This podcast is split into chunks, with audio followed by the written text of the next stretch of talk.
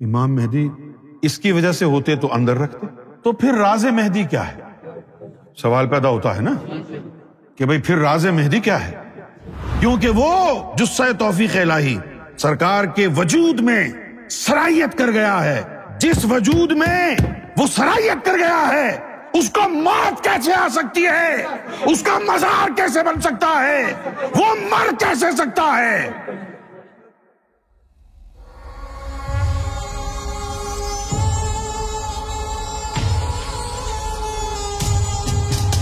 یعنی میں نے میں نے پانچ، چھ، سات سال جتنے گزارے ہیں، منصور علی جعفری سے یہی سنا ہے کہ سرکار گور شاہی امام مہدی اور وہ یہ بتاتے کہ بھائی سرکار کے اندر تفل نوری بھی ہے، سرکار کے اندر جسہ توفیق لائی بھی ہے۔ اور یہ دونوں چیز جو ہیں، اس بات کی گارنٹی ہے یا تو یہ دونوں ذاتی تفل نوری ذاتی جسہ توفیق الہی ذاتی، یا تو محمد رسول اللہ میں تھا، یا امام مہدی میں ہوگا۔ اگر یہ دونوں چیزیں ایک ذات میں ذاتی جمع ہو جائیں، تو وہی امام مہدی ہے۔ لیکن ان سے جو ایک مسئلہ حل نہیں ہو رہا تھا، وہ یہ تھا کہ بھائی، سرکار کو وہ کہتے تھے کہ ساتویں سلطان ہے۔ کیونکہ پانچ تو آ چکے ہیں۔ پانچ کون کون؟ بی بی فاطمہ، حسن بصری، غوث اعظم رضی اللہ تعالی عنہ، ان کے بیٹے پیر عبد الرزاق سلطان حقباہ پانچ ہو گئے۔ اب دو مزید سلطانوں نے آنا ہے۔ اور کہا یہ جاتا ہے کہ ساتواں سلطان امام مہدی ہوگا۔ تو اب چھٹا آیا نہیں۔ پہلے کی بات کر رہا ہوں۔ جو وہاں ڈسکشن ہوتا تھا۔ چھٹا آیا نہیں، امام مہدی آ گئے ہیں تو امام مہدی ساتھ میں ہے تو چھٹا کدھر ہے؟ یہ تصور ہی غلط تھا۔ یا تو یہ مانو کہ جو آیا ہے وہ چھٹا ہے۔ اچھا یہ مانیں گے کہ جو آ گیا ہے، وہ چھٹا ہے، تو یہ بھی غلط ہے۔ صحیح کیا ہے؟ جب تم نے گنتی گنی ہے، بیوی فاطمہ سے شروع ہوئے ہو تم۔ لیکن پہلا تفل نوری تو محمد رسول اللہ کو ملا تھا، وہ کیوں نہیں گن رہے؟ یعنی کتنی بڑی مسٹیک ہے یہ۔ بھائی، آپ نے ان کو کیوں نہیں گنا؟ حضور صلی اللہ علیہ وسلم تو پہلے ہیں۔ آپ ان ان کو گنے نہیں رہے۔ تو یہ جو ڈسکشن چلتا تھا، تو یہی مسائل تھے۔ کہ بھائی چھٹا کون ہے؟ کیونکہ ہم نے ہمارے لوگوں نے یہ ڈسائڈ کر لیا تھا، فیصلہ بھی دے دیا تھا کہ سرکار امام مہدی تو ساتھ میں ہے اب چھٹا کدھر ہے؟ تو وہ چھٹے کو ڈھونڈ رہے تھے کہ چھٹا کدھر گیا۔ اب کئی مواقعوں پر سرکار نے یہ بھی فرمایا کہ حضور پاک صلی اللہ علیہ وسلم کی جو بیٹی تھی وہ سلطان تھی تو فرمایا کہ اب ضروری ہے کہ امام مہدی کی بیٹی بھی سلطان ہو۔ یہ بھی سرکار نے فرمایا۔ تو اس کی وجہ سے لوگوں کا یہ بھی گمان ہوا کہ شاید سرکار کی جو صاحب زادی ہیں، سرکار ان کو خوش رکھیں، آباد رکھیں، نازو باجی، وہ سلطان ہے مجھ سے بھی لوگوں نے کہا کہ تم نے ان کو سلطان کہا ہے۔ میں نے اس کی یعنی صفائی بھی پیش کی اور میں نے یہ کہا ہے کہ میں نہیں کہہ رہا کہ نازو باجی سلطان ہیں۔ میں یہ کہہ رہا ہوں کہ سرکار نے فرمایا ہے کہ جس طرح حضور کی بیٹی سلطان تھی، تو اب ضروری ہے کہ امام مہدی کی بیٹی بھی سلطان بنے۔ امام مہدی کی بیٹی بھی سلطان ہو۔ سرکار نے اس خواہش کا اظہار فرمایا۔ اور سرکار کے اختیار میں ہے۔ اچھا اب اس خواہش کا اظہار تو فرمایا ہے اور ہم نے دیکھا بھی ہے۔ سرکار کو یہ کہتے ہوئے۔ اب وہ امام یعنی وہ سلطان الفقرا ان کو بنا دیا گیا ہے یا نہیں؟ اس کا نہیں پتا لیکن سرکار نے اظہار فرمایا ہے کہ ایسا ہو تو بڑا اچھا ہو۔ اب ظاہر ہے جب سرکار کی یہ خواہش ہے تو اللہ تعالیٰ سرکار کی اس خواہش کو پورا کریں گے۔ تو چھٹا سلطان کون ہے؟ یہ مسئلہ ہی رہا۔ اب یہاں تک ہم پہنچ گئے۔ پھر اس کے بعد جو ہے، سرکار گور شاہی کی ذات اتھر کے حوالے سے۔ پھر ہم کو یہ راز پتہ چلا کہ سرکار گور شاہی کے وجود میں تو تفل نوری ہے ہی نہیں۔ تفل نوری ہے ہی نہیں۔ تو اب جب تفل نوری ہے ہی نہیں، تو پھر نمبرنگ کیسی؟ نمبرنگ تو پھر بیکار ہو گئی۔ تو پھر سرکار کے وجود میں کیا ہے؟ سرکار کے وجود میں وہ مخلوق ہے کہ جس طرح سلطان باہو نے فرمایا کہ ایک دن اللہ کو خیال آیا۔ کہ میں دیکھوں اپنے آپ کو میں کیسا ہوں۔ تو سامنے اس کا حسن جو ہے اللہ کا مجسم ہو گیا۔ اس کا عکس پڑا۔ اور وہ اس عکس پر عاشق ہو گیا۔ وہ عکس روح کی شکل اختیار کر گیا تھا۔ اس کو کہا ہے عکس اول۔ وہ عکس امام مہدی کے اندر آیا۔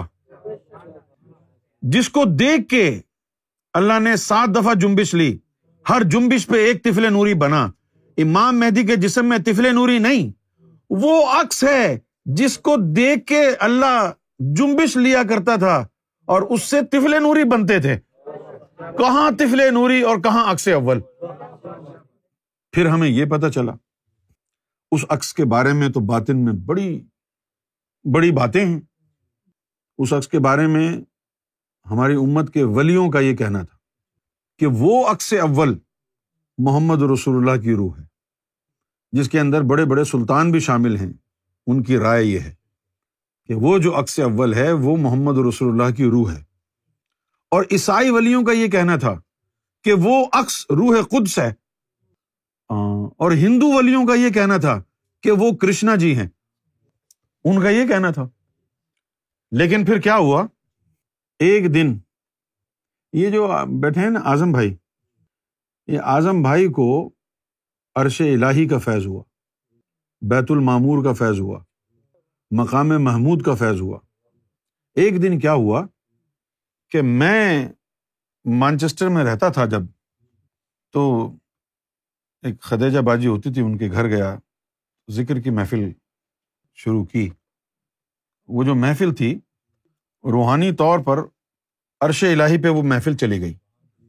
اور میں ادھر پہنچ گیا اور میں نے دیکھا کہ ایک وجود بیچ میں ہے عرش پر اور وہاں حضور بھی تشریف فرما ہے غوث اعظم بھی ہیں، بڑے بڑے سلطان بھی ہیں اور سب رقص کر رہے ہیں اور وہ بیچ میں بیٹھا ہے۔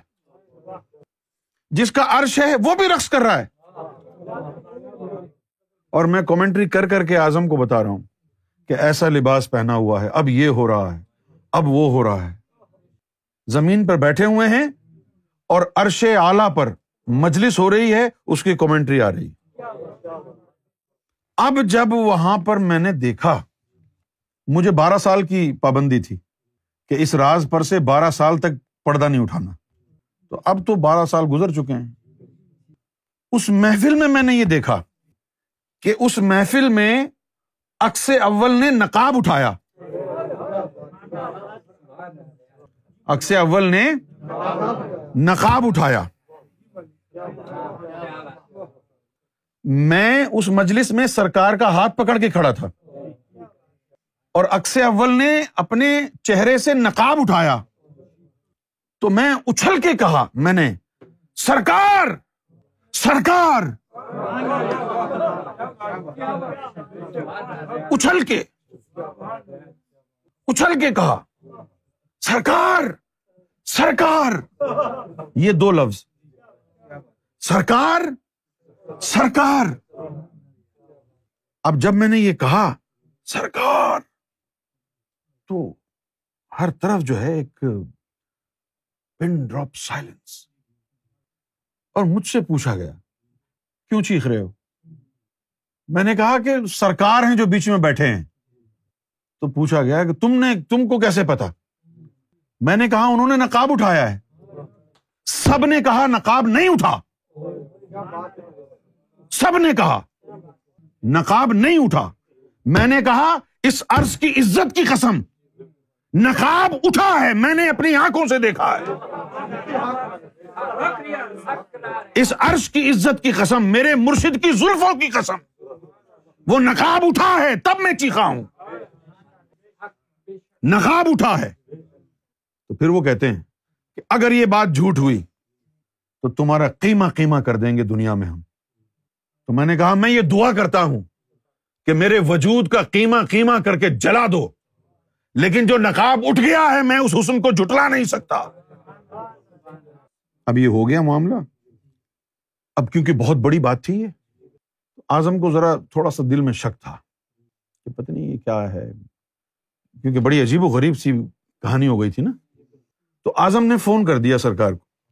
وہاں سے اٹھ کے جب گئے تو اعظم نے سرکار کو فون کر دیا کہ میں سرکار سے پوچھوں کہ بھائی یونس ایسا ایسا کہہ رہا۔ تو اعظم نے سرکار کو فون کیا، سرکار نے اٹھایا۔ اعظم نے کچھ بولا نہیں ابھی۔ سرکار نے کیا فرمایا؟ اعظم بہت اچھا ہوا، تم اس محفل میں تھے۔ اعظم؟ اعظم اچھا تو اپنی زبانی بتا۔ اعظم بہت اچھا ہو گیا تم اس محفل میں۔ تین دفعہ سے کہا فرمایا وہ جو دعائیں مانگی ہیں وہ ساری قبول ہو گئی نواز اب جب وہ نقاب اٹھ گیا تو اس کے بعد جو ہے یہ جنہوں نے سوال کیا ہے نا میں ان کو بتا رہا ہوں۔ کہ بڑے لمبے پروسیس سے گزرے ہیں ہم۔ جب عرش الہی پر یہ میٹنگ ہو گئی اور یہ چیخو پکار اور نقاب کا اترنا یہ سب کچھ دیکھ لیا اس کے بعد پھر مجھ سے رابطہ کیا۔ حضور نے۔ اور بھی بہت سی ہستیوں نے اور مجھے کہنے لگے کہ پھر تمہیں پتا تھا۔ نہیں، مجھے نہیں پتا تھا۔ نہیں، تمہیں پتا تھا۔ نہیں، مجھے نہیں پتا تھا۔ نہیں، تمہیں پتا تھا۔ میں نے بولا کیا پتا تھا؟ اب انہوں نے کہا کہ کیا تم کو سرکار نے بتایا تھا؟ میں نے کہا، نہیں، مجھے سرکار نے کچھ نہیں بتایا۔ بار بار اس پہ زور دیا کہ تم کو پتا تھا۔ کس بات کا؟ کہ نقاب کے پیچھے کون ہے۔ تم کو پتا تھا کون ہے؟ نقاب کے پیچھے کون ہے؟ تمہیں پتا تھا؟ نہیں۔ اب وہ کہتے ہیں، تم کو سرکار نے بتایا ہوگا۔ نہیں مجھے سرکار نے نہیں بتایا۔ تو پھر کیسے پتا چلا؟ میں نے کہا، میں نے کہا تو ہے، نقاب اٹھا تب میں نے دیکھا۔ اب وہ یہ کہنے لگے کہ ٹھیک ہے، نقاب اٹھا تو دیکھا، لیکن مسئلہ کیا ہے؟ مسئلہ یہ ہے کہ نقاب اٹھنے کے بعد تمہیں نظر کیوں آیا؟ نظر کیوں آیا؟ کیونکہ وہ تو قدیم ہے، تو حادث ہے۔ تجھے نظر کیسے آیا؟ وہ تو قدیم ہے۔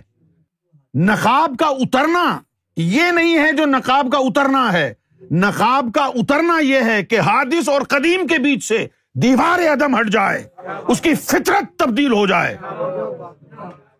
یہ ہے، نقاب کا اترنا یہ ہے کہ تو قدیم ہے۔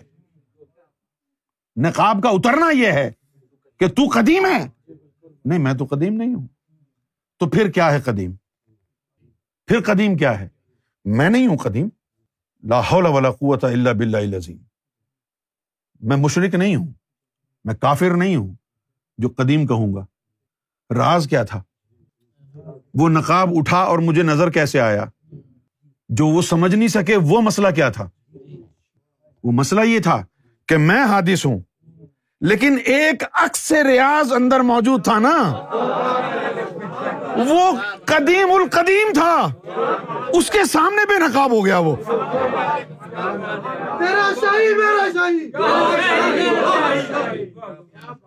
آپ سمجھ گئے؟ اب وہ پردہ ہٹ گیا۔ تو اب ہم یہ سمجھنے لگے کہ بھائی سرکار گہر شاہی کے وجود مبارک میں اکس اول ہے۔ اس لیے امام مہدی ہے پھر ہمارا یہ عقیدہ بن گیا۔ پھر اور کچھ دن گزرے۔ اور پھر یہ پتا چلا کہ وہ جو اکس اول ہے، اس کو تو سرکار نے اپنے وجود میں جگہ ہی نہیں دی۔ وہ تو خلا میں چھوڑا ہوا ہے۔ جس کا صرف چہرہ سورج سے hundred and fifty times larger ہے، بگر ہے۔ امام مہدی اس کی وجہ سے ہوتے تو اندر رکھتے۔ تو پھر راز مہدی کیا ہے؟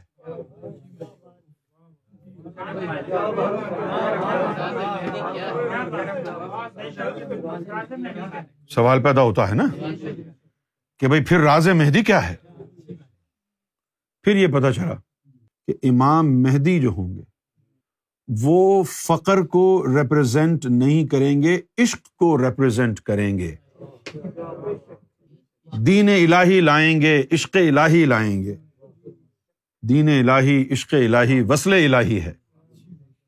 اور عشق کا تعلق عکس اول سے نہیں ہے۔ عشق کا تعلق جسے توفیق الہی سے ہے۔ پھر جو ہے، ہمیں یہ جستجو ہوئی کہ بھائی وہ جس سے توفیق الہی جو ہے، اس تک رسائی ہو۔ پھر یہ معلوم ہوا کہ جسے توفیق الہی، جو سینے میں، اس شاقان الہی کے سینے میں استقرار پکڑتا ہے وہ جسے توفیق الہی، سرکار کے جسم میں، نسوں میں سرائیت کر گیا ہے۔ سرکار کی نسوں میں، جسم میں سرائیت کر گیا ہے، جس کی وجہ سے آپ کی پشتے مبارک پر کلمہ نسوں سے ابھرتا ہوا نمودار ہوتا ہے۔ جس کی وجہ سے آپ کے ناخن پر قرآن نقش ہوتا ہے، جس کی وجہ سے آپ کے یہاں سر پر اس میں ذات اللہ نقش نظر آتا ہے، جس کی وجہ سے یہاں آپ کے ٹخنوں پر گوڑوں پر، گٹوں پر، پورے وجود مبارک پر اس میں ذات جا بجا نقش نظر آتا ہے۔ کیونکہ وہ جسے توفیق الہی سرکار کے وجود میں سرائیت کر گیا ہے۔ جس وجود میں وہ سرائیت کر گیا ہے، اس کو موت کیسے آ سکتی ہے؟ اس کا مزار کیسے بن سکتا ہے؟ وہ مر کیسے سکتا ہے؟ اگر وہ مر گیا تو اللہ مر گیا، کیونکہ وہ اس کے وجود میں صلاحیت کر گیا ہے۔ مزار بنانے والے مشرق اور کافر نہیں، اللہ کے دشمن ہیں۔ اس کو مردہ سمجھنے والے اللہ کے دشمن ہیں، نہ مشرق ہیں، نہ کافر ہیں۔ وہ جس کے لیے مرنے کا پروپیگنڈا کرتے ہو تم، وہ وہ ہے کہ جس کے وجود میں جس سے توفیق الہی صلاحیت کر گیا ہے، وہ کیسے مر سکتا ہے؟ کیسے مر سکتا ہے؟ رب کا جنازہ کیسے پڑھ سکتے ہو تم؟ جس کی ایک تصویر پوری انسانیت کی شفاعت کر رہی ہے، تم جنازہ پڑھ کے اس کی مغفرت کی دعا کیسے کر سکتے ہو؟ کیسے؟ وہ رب ہے۔ اس کے وجود میں وہ سرائیت کر گیا ہے۔ اس کو موت کیسے آ سکتی ہے؟